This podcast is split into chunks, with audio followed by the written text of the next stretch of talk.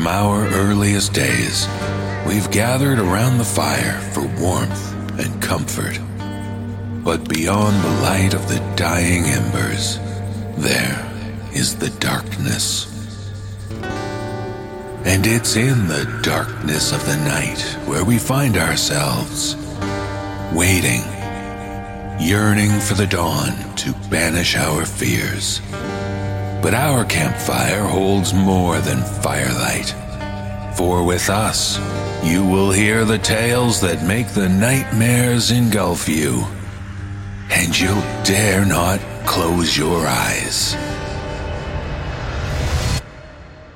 Brace yourself for the No Sleep Podcast.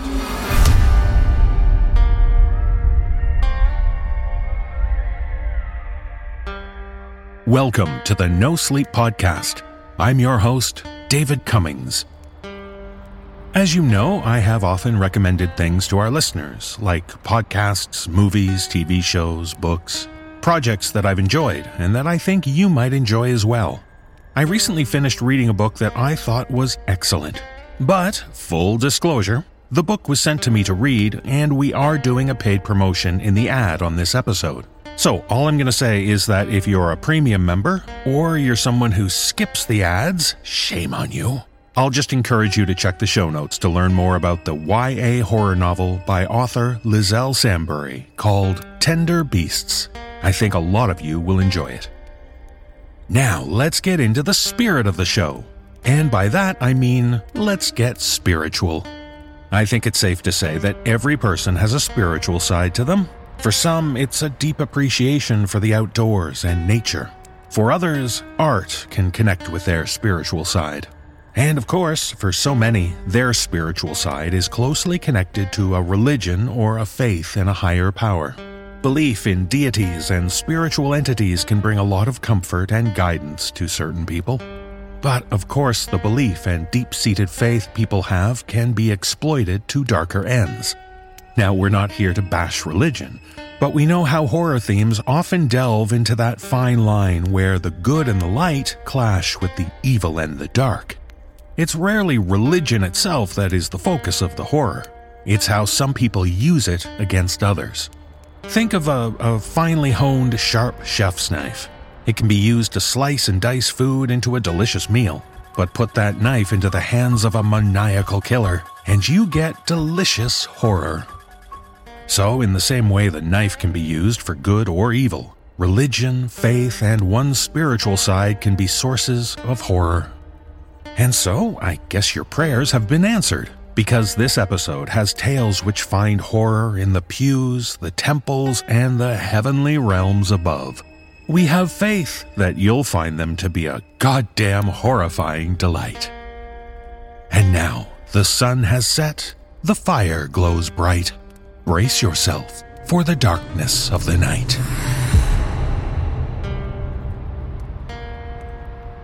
In our first tale, we meet an archaeologist called to a Scottish farm after an ancient structure was unearthed, and the markings he discovers seem to reveal a strange code. And in this tale, shared with us by author William Meikle, we'll learn how the code itself leads to a much more gruesome discovery. Performing this tale are Erika Sanderson, Jake Benson, and Guy Woodward. So, the countryside has its farmers, but it also has its herders.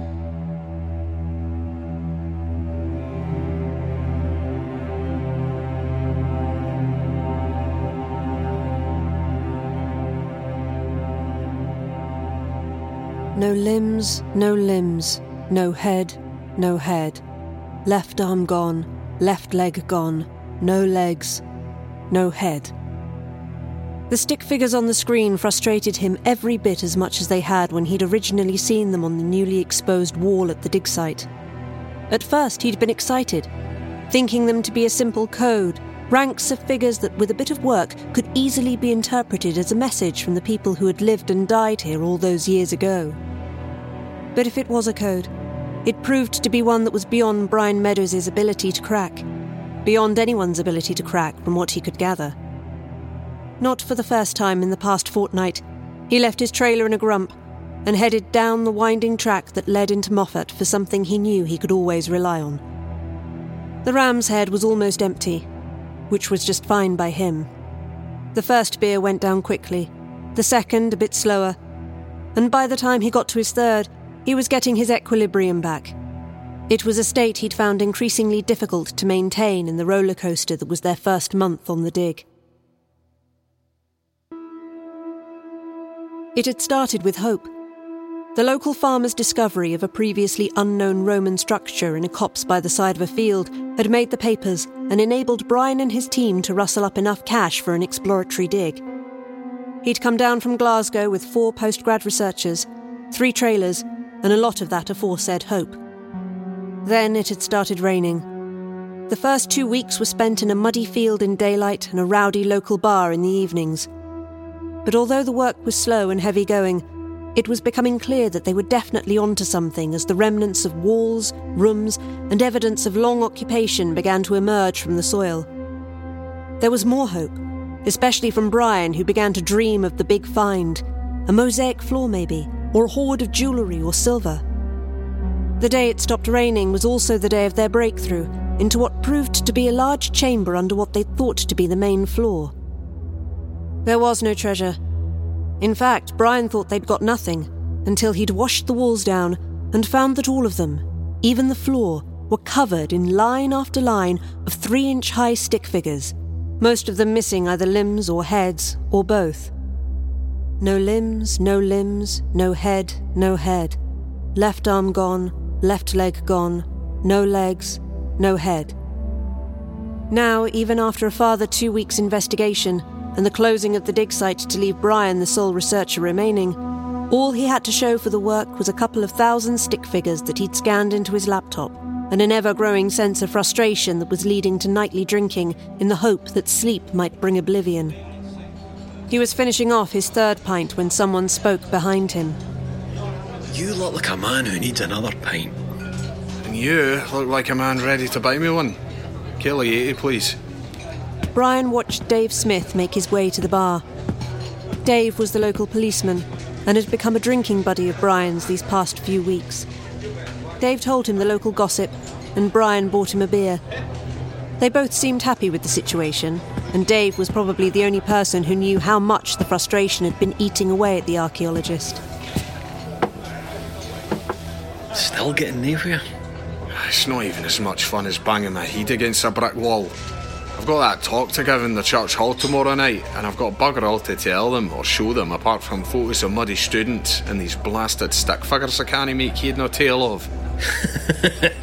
I wouldn't worry about the meeting. There'll be nobody there apart from me and a couple of old biddies who think it's bingo night. Brian had turned to Dave ten days ago in the hope that a fresh pair of eyes might help. I'm no Sherlock Holmes, but I like puzzles. Leave it with me. But Dave hadn't got anywhere either, and neither had the folks back in Glasgow who were also looking at it. The wee figures just kept dancing on the pages as if taunting them. At the same instant Brian had that thought, Dave sat down and drummed out a beat on the table with the palm of his hands, a habit the cop had that Brian hadn't paid much attention to until now. Dancing. Drumming. Could it be that simple? Ten minutes later, he was back in his trailer with a bemused Dave in tow. Whiskey's in the cupboard, pizza in the freezer, and you came with the microwave is. Give me ten minutes with this. I've got an idea. It took 20 minutes in the end, by which time Dave had got through most of the pizza and a good part of the whiskey. Brian had been too excited for either. I think I've got it. He finally looked up from the laptop. Okay. Dave handed him a glass with three fingers of scotch in it. Start at the beginning, remembering that I'm just a country copper. Brian smiled. Right, you are. I've told you already that I think the site was a wee fort, more of a keep really, an outpost on this side of the wall at the time when the Romans were just starting to move further north. Everything we found suggests that the legionnaires here were Syrian conscripts, mountain people originally.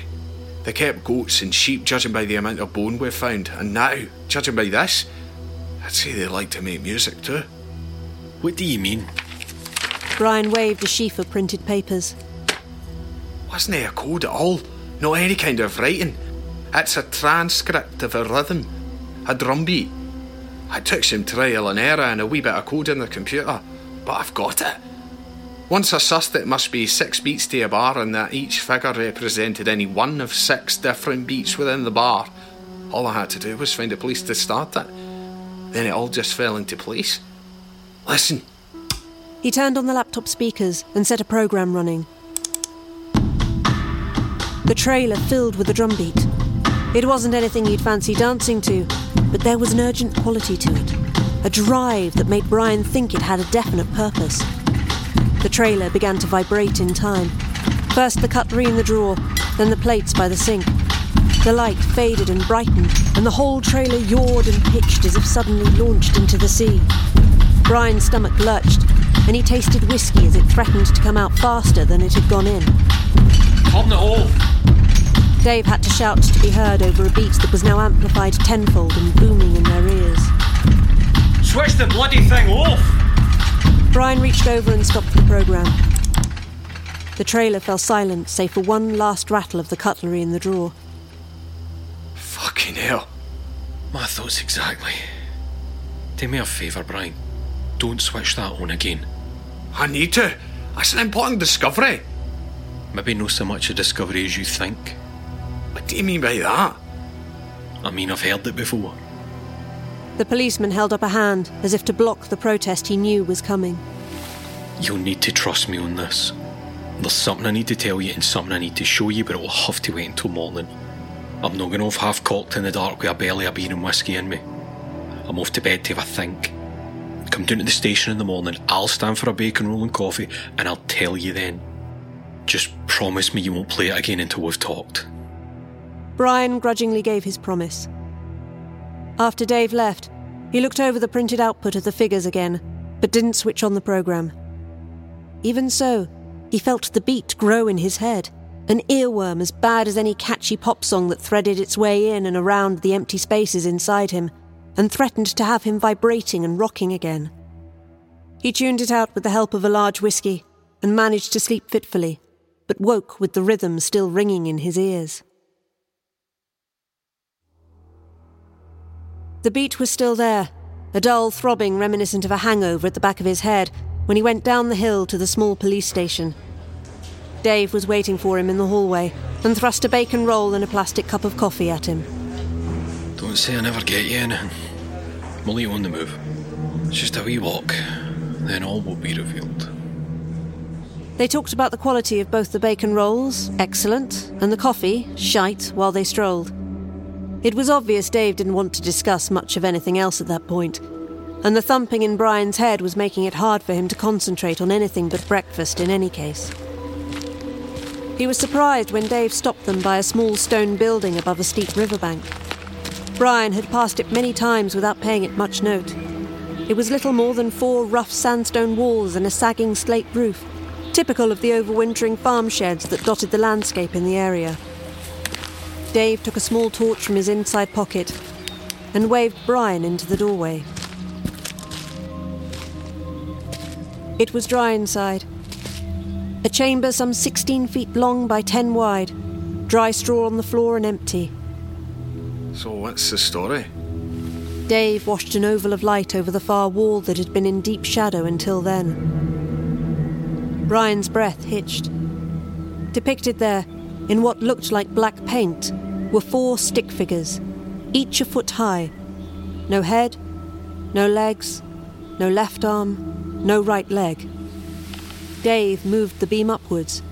Above the stick figures was a huge, crudely depicted head of a ram, horns curving up into the darker shadows in the rafters, black eyes seeming to stare directly into Brian's soul.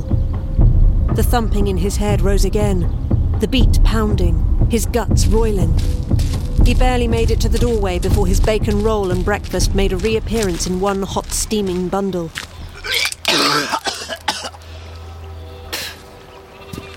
You tried to tell me last night, didn't you? Brian recovered enough to accept a smoke from Dave. They stood away from the doorway, taking in a view over the rolling hills to the south. my discovery isn't a discovery at all. I don't know about that. I do know nobody's stuck near your site for a wheen of years. So how did somebody know about the stick figures? What's the story? Maybe coincidence, maybe something else. It's time for the tell part. But for that, I'll need a beer. Come on. I'm off duty and the ram will be open by the time we get there. It's my shout. They were the only customers in the large bar. Brian didn't usually start this early, but the sight in the barn had shaken him, and the thump of the beat was still there behind his eyes, lessening slightly as he made his way down his beer. Dave got half his own pint down before speaking. It was ten year ago. I was a young copper wet behind the ears on the night shift and we got a call about kids causing bother out at Yon Barn. I thought on the way there that I was going to be breaking up a rowdy beer pot and lassies party. It's not as if we didn't get our fair share of those in these parts. What I found was something different altogether. I heard the drums from near half a mile away. Brian started, nearly spilled his pint. Aye, that drumming. The same as you've got on your wee laptop. My guts were fair boiling as I went up to the door. I shouted it, as you do, but didn't get an answer apart from the fact that the drumming stopped and everything went quiet. I think I preferred the drums there in what was now near pitch dark. My hands were shaking as I got the torch on and went inside. There was nobody there. No sign there had been a party. What there was was the same drawings on the wall I just showed you. That and a big dead ram lying there below the drawings, still warm, his blood looking black in the torchlight where it pooled on the ground. Dave downed the rest of his beer in one, and without asking, went to the bar for two more. He continued on when he returned.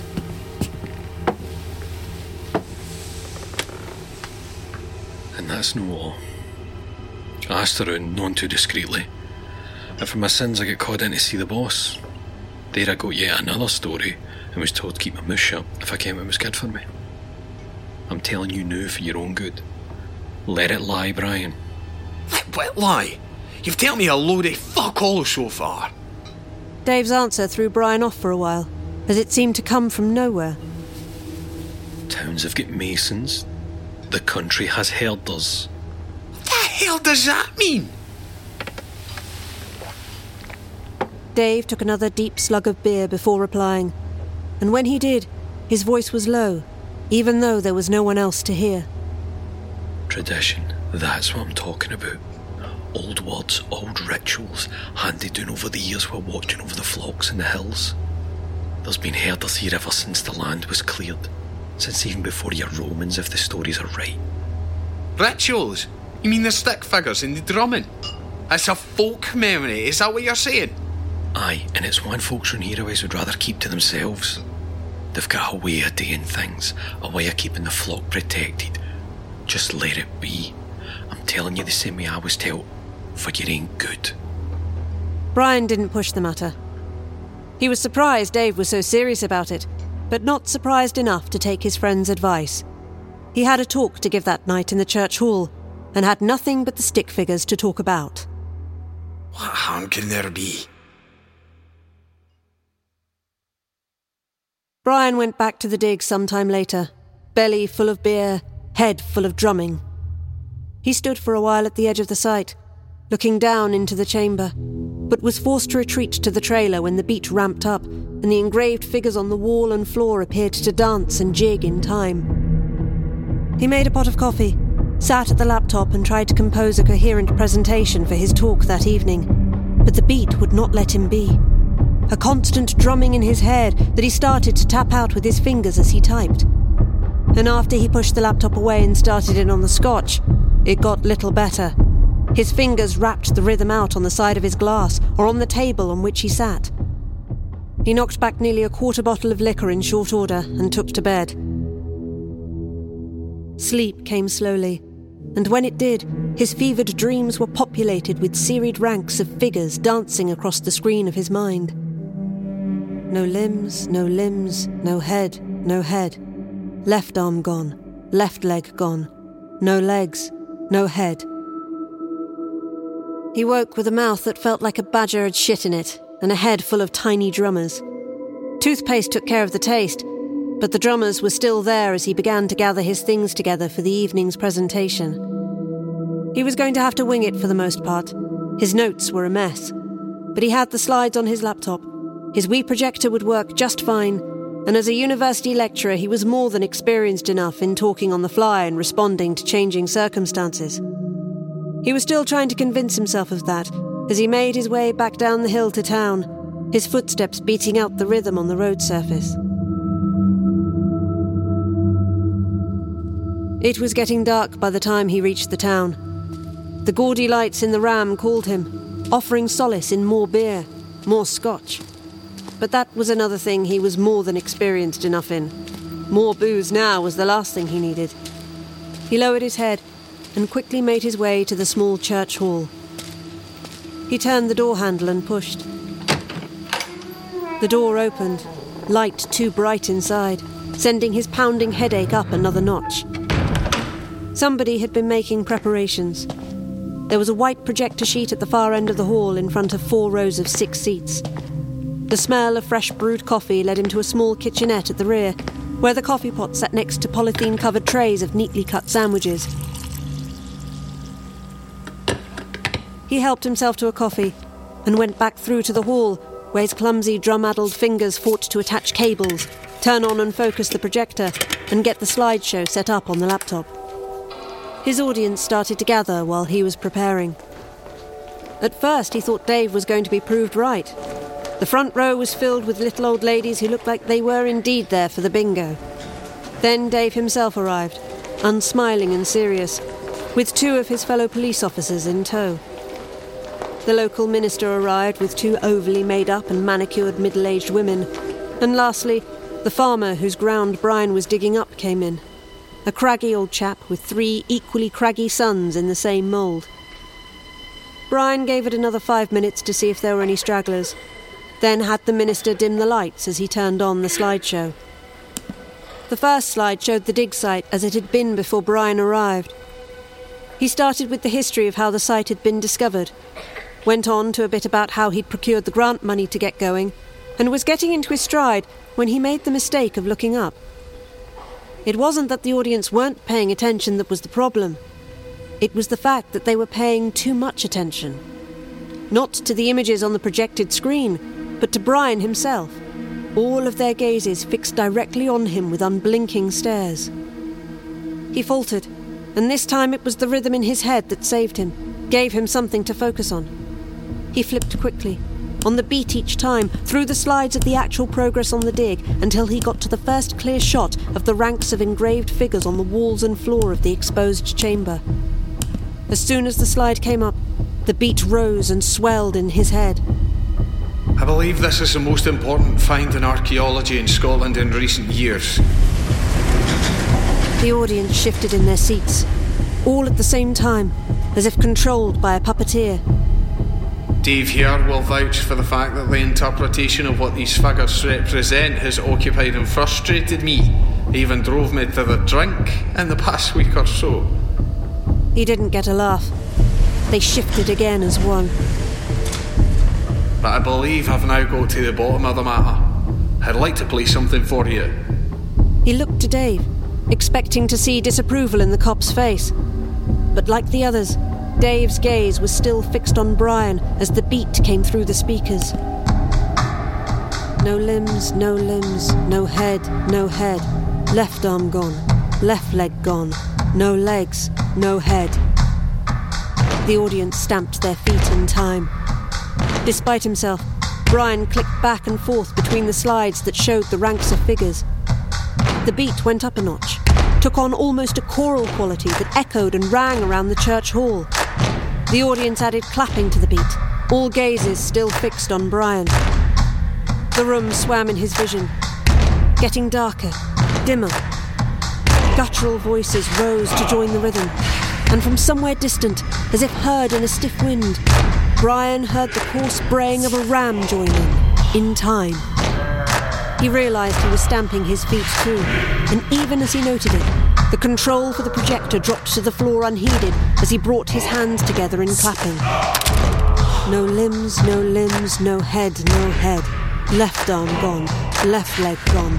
No legs, no head. It felt like the top of his head was going to lift off as the beat grew and grew. The hall shook and swayed as if caught in a swell, and the voices and the drumming and the clapping and the stomping rose to a frenzy. The darkness swallowed up the light, leaving Brian alone in a vast cavern of emptiness where all that mattered was the beat. The flock ran there, all dancing, each of them lost. Lost to the dance.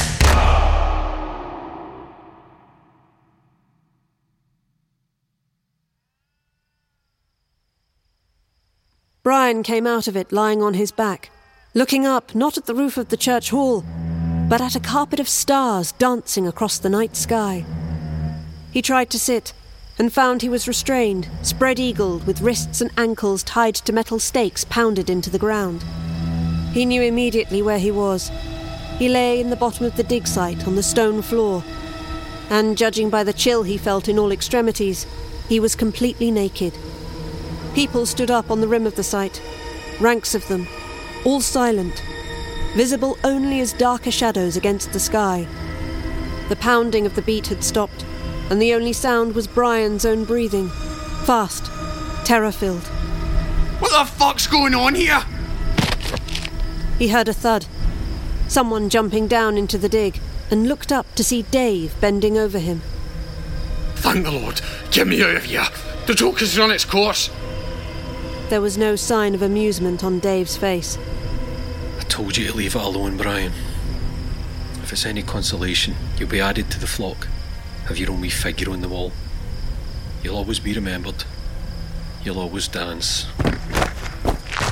Brian heard four more thuds, more people coming down into the site. Up above, the herders began to stamp their feet. No limbs, no limbs, no head, no head.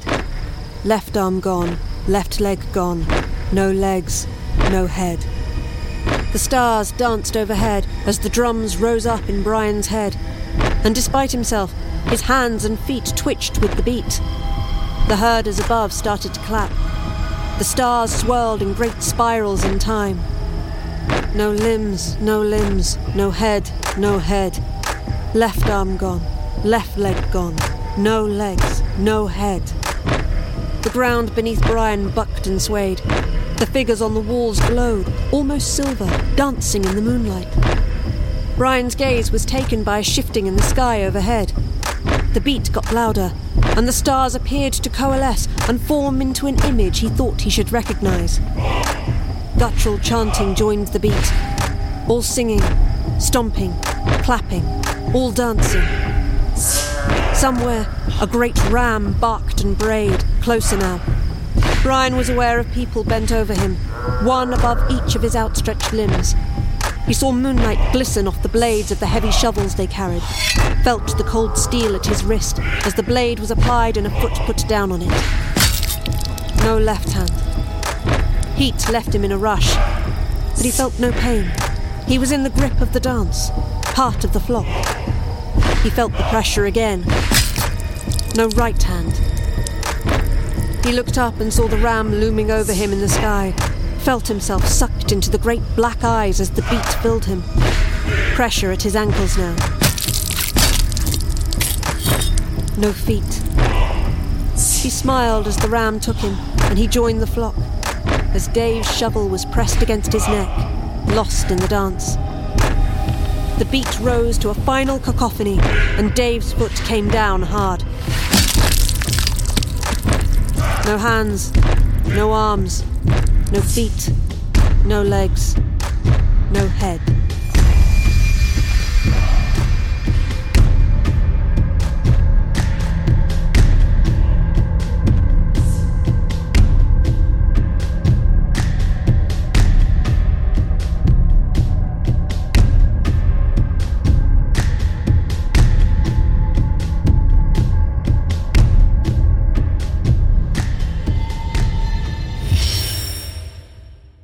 Lose your head. It's just a quick word from our sponsor. For ad-free extended horror content, go to sleepless.thenosleeppodcast.com.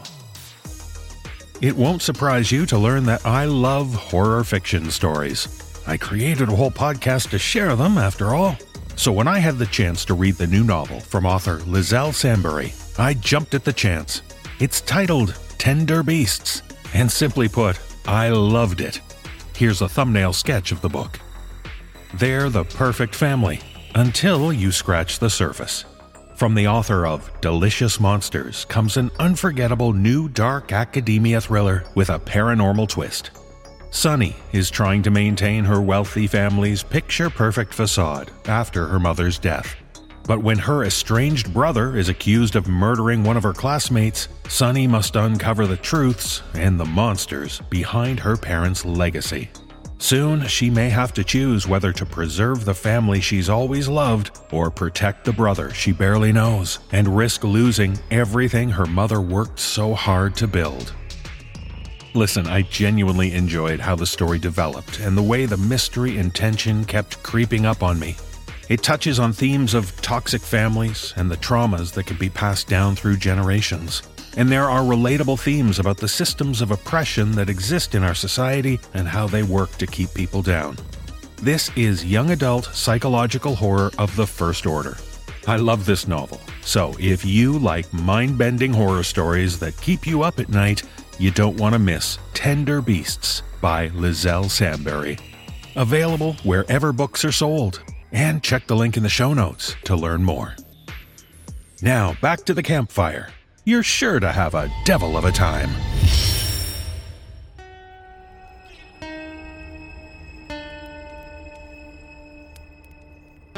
When horror and religion meet, we know Old Scratch isn't far behind. You know him by many names. My favorite is Mephistopheles. Yes, Lucifer, Satan, that devilish old guy is ripe for horror. But in this tale, shared with us by author Seann Barbour, we meet the beast himself. Odd how ordinary he seems. Performing this tale is James Cleveland. So, be it an unholy deal or agreeing to install software, you'd be wise to check the terms and conditions.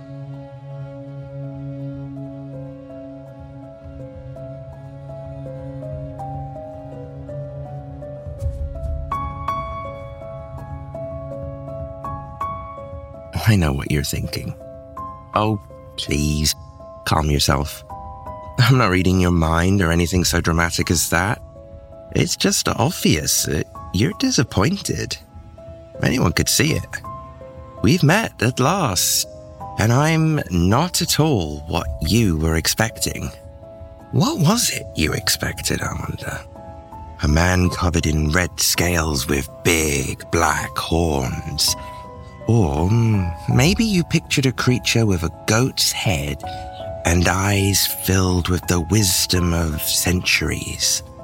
Or perhaps you're a classicist and you thought I'd appear as a beautiful angel but with dark and tattered wings. But instead of any of that, you find yourself sitting across from a man. Nothing but an ordinary man. And now you're wondering, what could it mean? If the devil is but a man, then does it follow that man is the devil? Am I but a reflection of the evil lurking in all men's hearts? No. There's your answer, a simple no. I am nothing so grandiose. The reason I appear as a man is because, well, it's because that's what I am. Or perhaps it would be more accurate to say that's what I was. Before all of this, I mean. You're curious, aren't you? You're wondering what I meant by that. Allow me to clear up a few things. Transparency is important, after all, in dealings such as these. It wouldn't do for you to enter into an agreement without first understanding all of the terms and conditions. So, I'm going to tell you a story. Once I am done, it will be up to you to decide if you wish to continue. And if you do not, well, then you can just leave. and all will be forgotten. It will be your final chance to walk away. I was born nearly a century and a half ago to a well to do family. I grew up a quiet and awkward fellow. I had few friends and no romantic prospects to speak of. But that all changed during my days at university. That's when I met Paul. He was a beautiful man. Self assured and full of life. He was strong and dashing and so charming.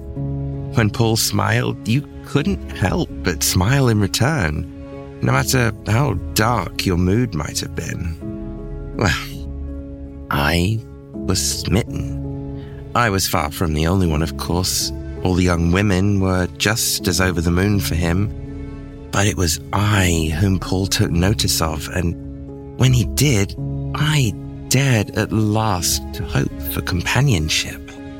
Paul and I grew close, in a way that young men were not supposed to in those days. Oh, such relationships still happened, obviously, but they were kept to the shadows, out of polite society and especially out of the eyes of the public. I yearned to be with my Paul openly, but I knew such a thing could not come to pass. Oh, but how I adored him. My heart sang when we were together, and in his arms I found a peace and a security that I had never known before. It was a time that I wished could last forever. But nothing lasts forever. Not even the devil. Paul got married. I don't know if he loved her, or if it was just to keep up appearances. Didn't care. What mattered was that he said his vows and kissed his blushing bride. A pretty enough thing, I suppose. I'll be damned if I can recall her name. And suddenly, there was no room left for me in Paul's life. Well, as you can imagine, I became quite despondent. The night of his wedding, I nearly drank myself into an early grave. The weeks that followed were little better. I threw myself into booze and gambling and all sorts of petty vices, but nothing could distract me from the pain or the sting of Paul's betrayal. I spent more and more time in pleasure houses. There were certain ones that were willing to cater to men such as me, to look the other way regardless of their clients' tastes. It was in one of those houses of sin that I found her, the devil. Yes, the devil was a woman in those days. Imagine that. When she entered a room, she did so with a confident stride, her head held high, and even the most headstrong and chauvinistic of men would find himself cowed by her presence. Her eyes were deep and black abysses, and to look into them was to find yourself falling forever and ever deeper and deeper until you lost yourself in those endless depths. When she told me that she was the devil, I wanted to laugh.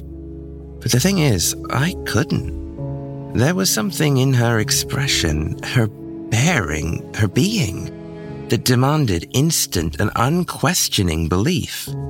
In fact, when she declared her identity, I felt a terror well up within me, the likes of which I have never felt before nor since. My rational brain insisted that it was all nonsense, but emotionally, I was certain that every word she spoke was the truth. And the devil told me her story, just as I am telling you mine. She told me of how she had lost her family in a terrible conflagration of how she had begged and pleaded with God above to return them to her from that inferno, and of how she had cursed the Almighty when her prayers fell upon deaf ears. She told me of how she had met the devil, and of how he had offered to return her family to her for the price of her immortal soul. When she accepted, that devil with whom she'd struck the bargain vanished, as though he had never been there at all. Her family returned to life, and none could recall their tragic demise.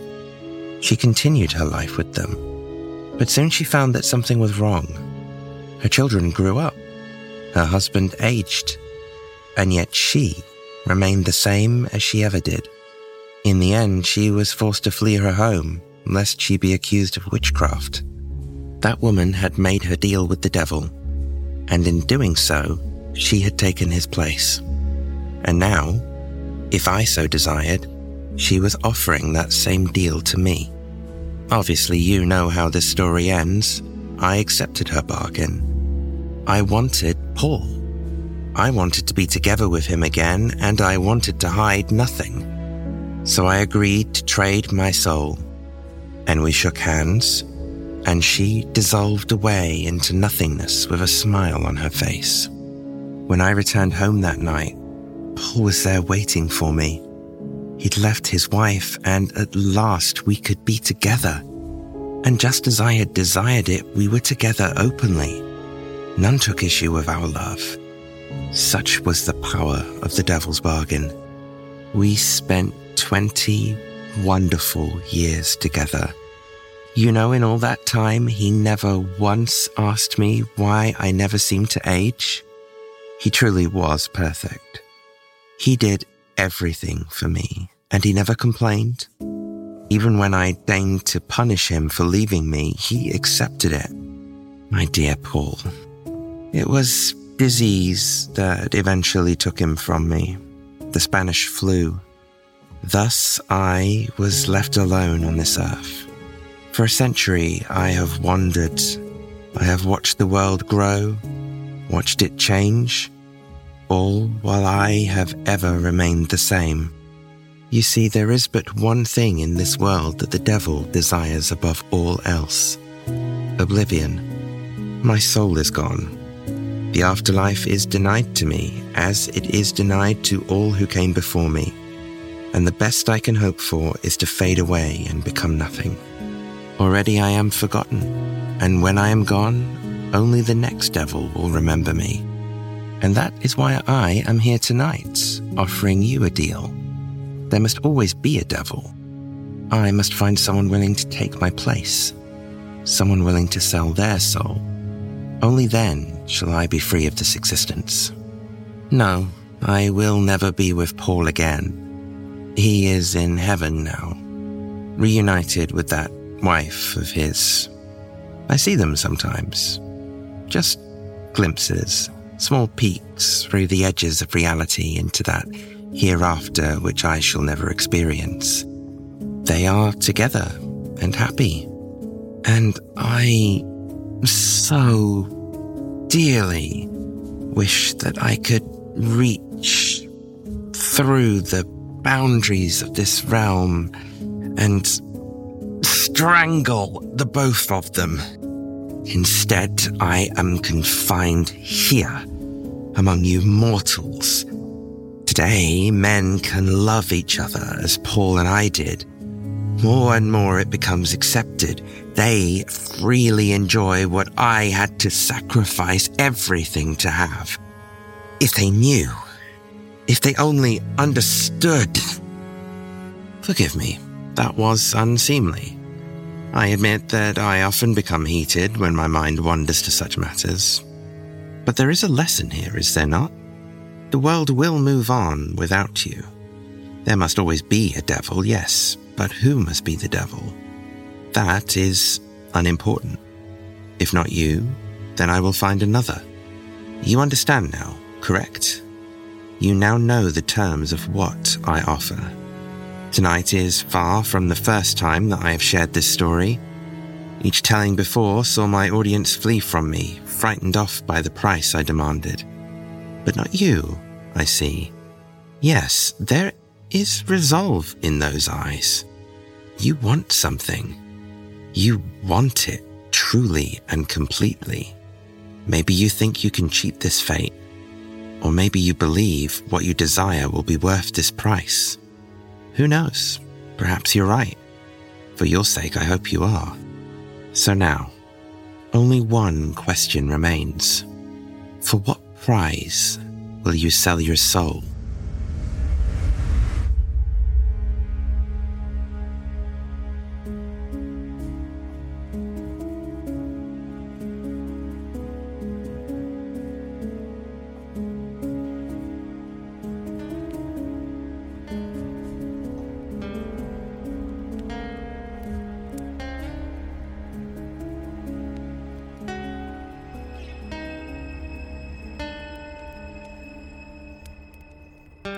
College is a place where young people with open minds are there to learn and expand their experiences.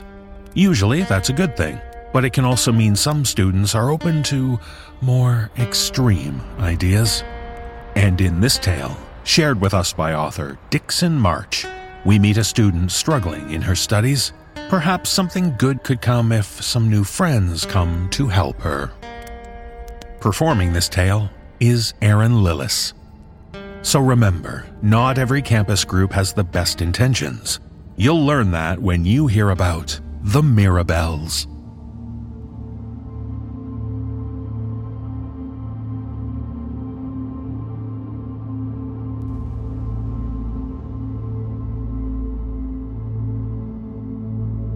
I've seen them. I've seen the terrible things they do to themselves, to the people they draw into their strange, insidious cult. The rumors are bad, but it's nothing like the truth. I found them last night. After failing yet another final, I went out drinking alone to toast the death of my academic career. When I went out drinking that night, I was alone so I could celebrate the death of my academic career. My thesis had been rejected for a third time. I bombed yet another final, and I was tens of thousands of dollars in debt just for the chance to overhear my advisor call me a mediocre intellect and somewhat of a head case during that week's honors seminar. I thought I was finished. Yeah, I know what you're thinking. How reckless. It's dangerous for a person to go out on their own, inebriated in the dead of night, in a city like this. But my determination to obliterate the brain cells that had betrayed me outweighed my good sense.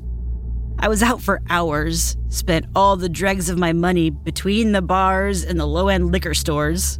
When I opened my pockets and found them to be empty, moths fluttering out of them, I caught the late bus that would take me back to my apartment. Or what I thought was the late bus. As instead of the 221, I got on the 212, a southbound route that traveled the exact opposite direction from my home. I didn't realize this at first because I spent the ride with my eyes clamped shut and my forehead pressed against the window to fight off the waves of nausea and dizzy spells. In this state, it was some time before I noticed my error.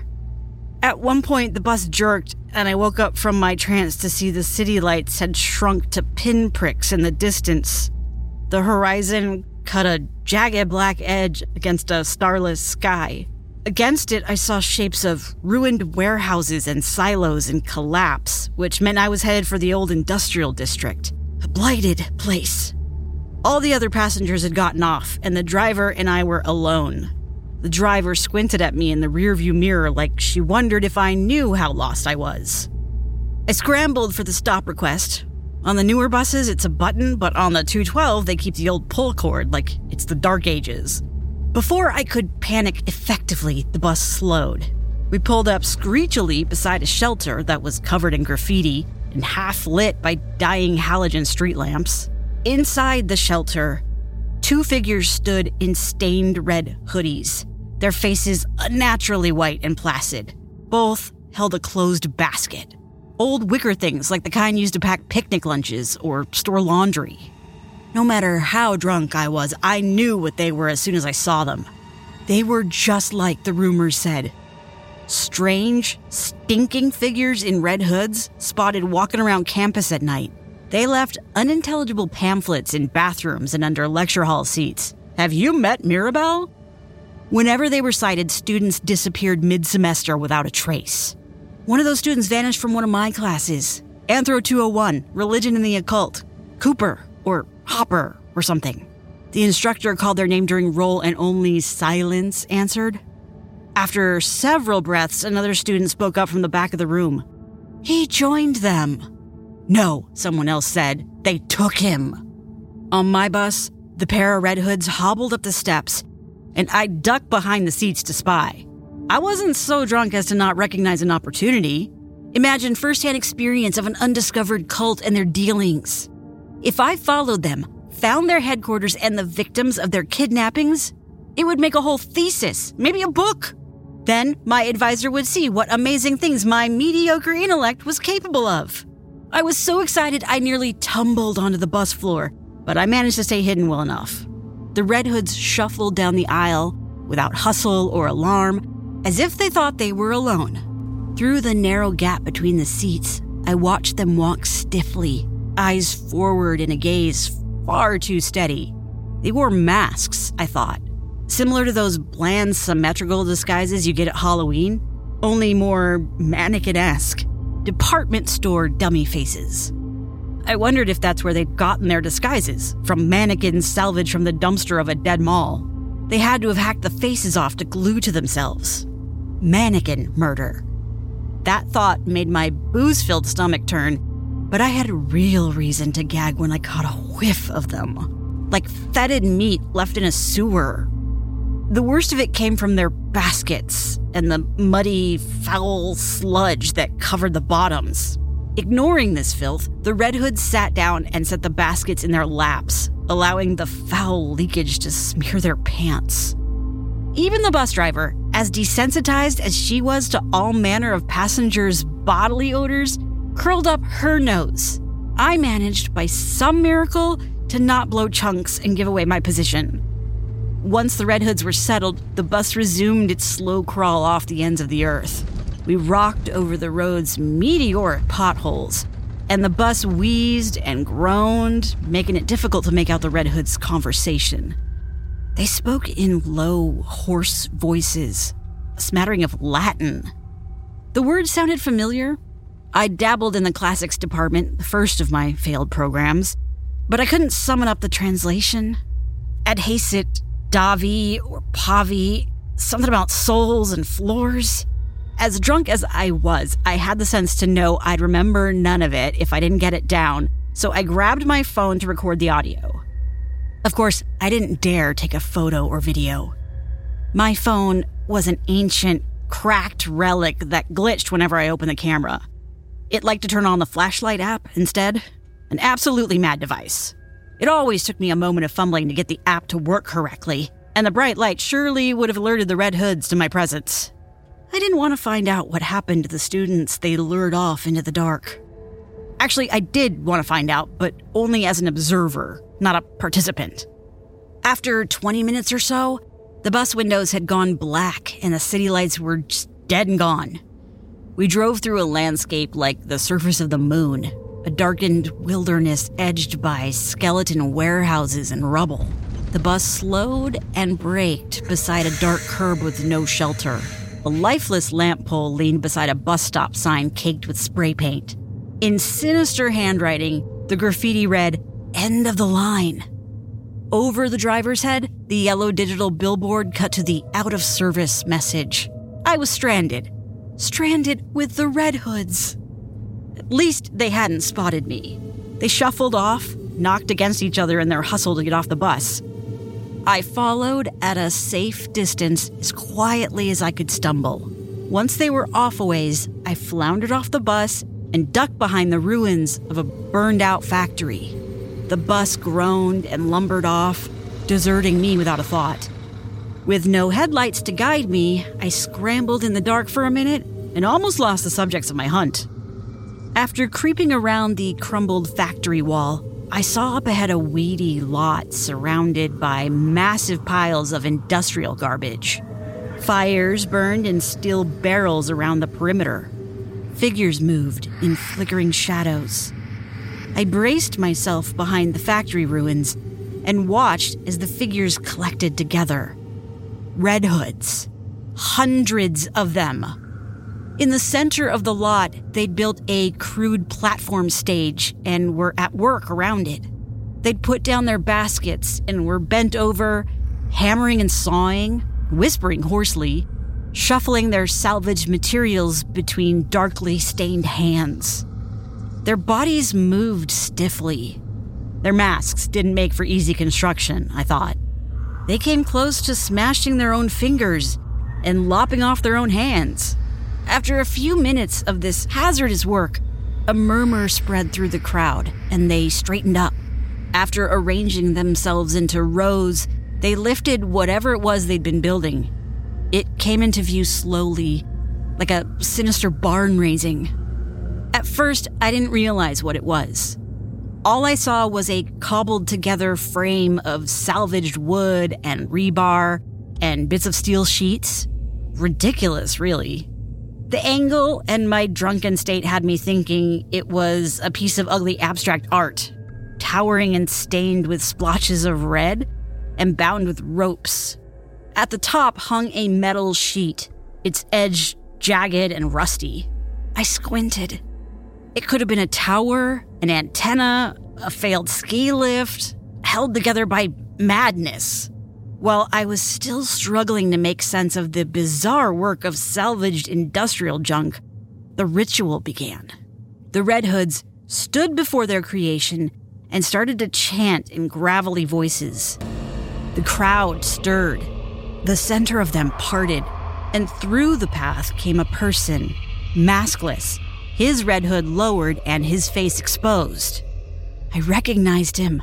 It was that student who had disappeared from my Anthro 201 course. Cooper or Hopper or something. His face gleamed with sweat, and he smiled a mad, delirious grin. His hoodie looked brand new, no stains at all. The throng chanted in unison, and this time I got the audio recorded on my phone. Adhaesit pavimento anima mea Vivifica me domine secundum verbum tuum. Adhaesit pavimento anima mea. Vivifica me domine secundum verbum tuum. Something about souls and floors and dust and revival? As I struggled to remember the translation, another Red Hood clambered up the platform to join Cooper Hopper. This one's hood was so red and stained it was a deep, dark oxblood color. The cultist slapped the student on the shoulder, then grabbed one of the ropes attached to the construction and began to pull, hand over hand, slowly, as if with great effort. As the device cranked wickedly, my fellow student kneeled and put his head through a gap in the frame where they'd carved a splintery nook, right under the hovering metal sheet. It was then my drunk brain managed to figure out what I was looking at. Like an executioner, the cultist in the dark red hood let go of the rope and the blade of metal dropped. I told myself I should do something, but it was too late. The blade landed with a sickening whack, and the student's head thumped heavily into the basket waiting on the other side. His neck, cleanly cut and pressed against the blade, didn't bleed at first. His body remained still, as if kissing the metal. The other cultists howled. It was then I blew said booze riddled chunks I'd held onto for so long. I lost it there in the weeds, cleared myself of all contents that remained in my stomach. When I caught my breath again, I realized I was an idiot for not recording the whole thing. Nothing would save Cooper Hopper now, but at least I could have videoed this murder or sacrifice. I wasn't sure which. In my rattled state, I turned my attention to the phone again and immediately dropped it. It clattered to the gravel. As the Red Hoods screamed in mad celebration, I scrambled in the dark among the rocks and planted my hands in my own vomit once or twice. The cultists got really loud at that point, shrieking their Latin incantations, throng of lunatics rolling in the aisles. By the time I found my phone and wobbled upright, I saw two people standing on the platform beside the guillotine. One was Dark Red Hood with his muddy mannequin mask, and the second was Cooper Hopper, headless. The decapitated student flopped back and forth as he struggled with his balance. His nice red hoodie wasn't nice anymore. It was drenched in a black spray of blood. From the collar, the truncated remains of his neck stuck out, just a bit of spine, like a white, bony tongue.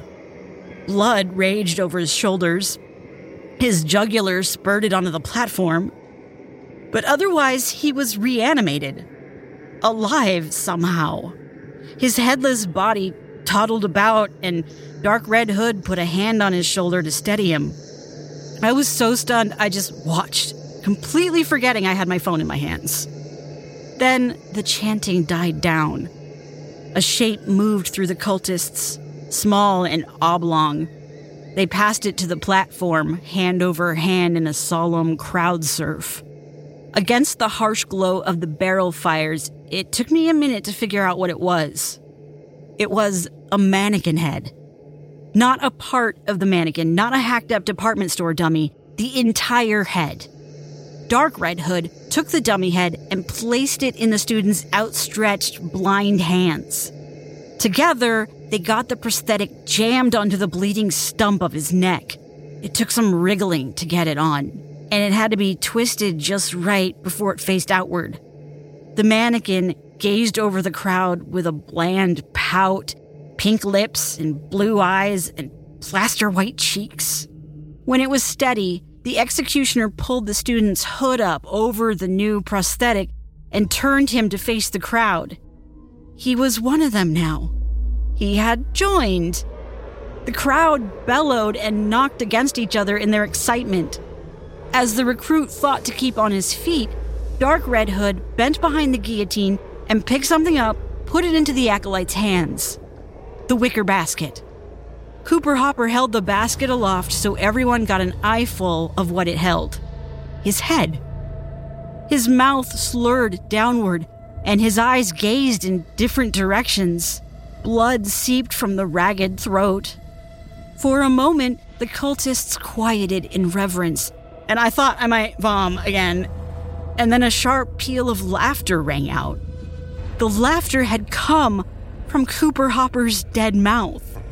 It hadn't been a twitch of leftover nerves, not a chortled gasp like Anne Boleyn's final failed attempt to speak, but a full and hearty laugh. The cultists exploded in celebration, screaming their chants. Cooper Hopper's head joined them, his speech slurred, his mouth moving deliriously. At that point, every Red Hood in attendance held up their baskets and whisked off the lids. Even from behind that burned out factory wall, the stench made me gag. Cloying, maggot ridden flesh from the dankest septic tank Worse than the smell was the sight of it. The severed heads moved in their baskets, lolled around in glee as they chanted. Some heads laid at awkward angles at the bottom, and their cultist bodies had to shake the baskets to get them to face upright. Some heads had leftover spines lodged in the wicker. They all grinned hideously.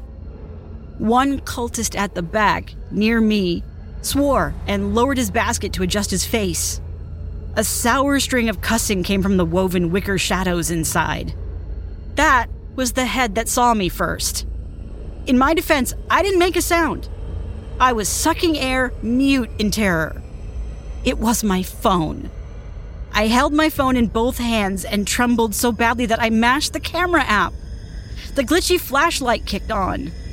A sharp flood of artificial light washed over the red hoods. The chanting stopped dead. Silence fell hard and swift. They spun towards me. Well, they pointed their baskets at me. The mannequin heads beneath their hoods pointed blindly in random directions as they were dumb and useless accessories only meant to fool the public, to allow them to sneak onto campus to recruit more followers. But their real heads saw me the milky eyes squinted in rage, and all those mouths attached to no throats and no lungs somehow managed to all scream, Get her! I ran, bolted desperately, and face planted in the gravel more than a few times. I know this because I've got the scraped knees and cracked teeth to show for it. Though, honestly, the rest of the night is a blacked out blur. Between the alcohol left in my system and the blind terror, I don't remember much. I don't know how I got away. I woke up in a back alley behind a convenience store near campus, sticky with sweat and vomit. My legs hurt enough to suggest I'd run several miles. After I refreshed myself with water from the convenience store bathroom sink, I hobbled, in great pain, back to my apartment. Once there, I had to ask the office to let me in. My bag was gone. I must have left it with my phone in that weedy lot by the guillotine. Still, as hungover and wrecked as I was, I started outlining my new thesis right away. Didn't even shower first. What point would there be? I knew I had very little time, and there was no way my advisor could reject a paper of such tremendous academic value. Think of what it might mean for the department. My career.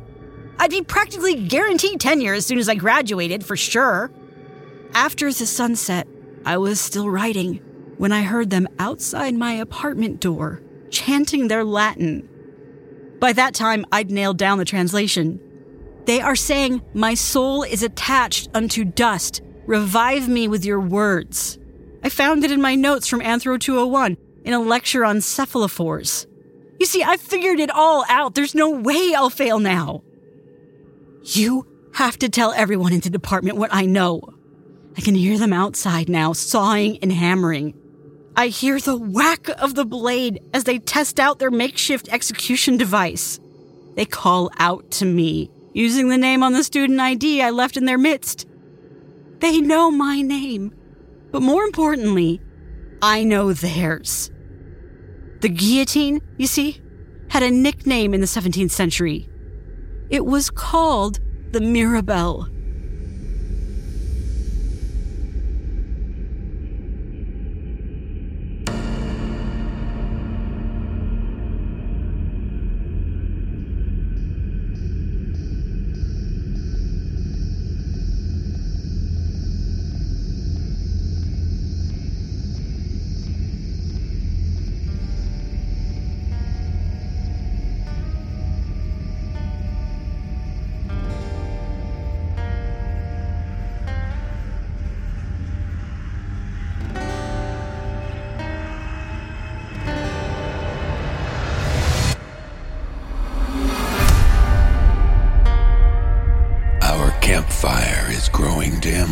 And the light of dawn approaches. Our tales must come to an end until the next time we gather. We'll keep the fire burning until you return. That is, if you dare to remain sleepless. The No Sleep Podcast is presented by Creative Reason Media. The musical score was composed by Brandon Boone. Our production team is Phil Michalski, Jeff Clement, and Jesse Cornett. Our editor in chief is Jessica McAvoy. To discover how you can get even more sleepless horror stories from us, just visit sleepless.thenosleeppodcast.com to learn about the Sleepless Sanctuary. Ad free extended episodes each week, and lots of bonus content for the dark hours, all for only one low monthly price. On behalf of everyone at the No Sleep Podcast, we thank you for joining us around the campfire for our 20th season. This audio program is copyright 2023 and 2024 by Creative Reason Media Inc., all rights reserved. The copyrights for each story are held by the respective authors. No duplication or reproduction of this audio program is permitted without the written consent of Creative Reason Media.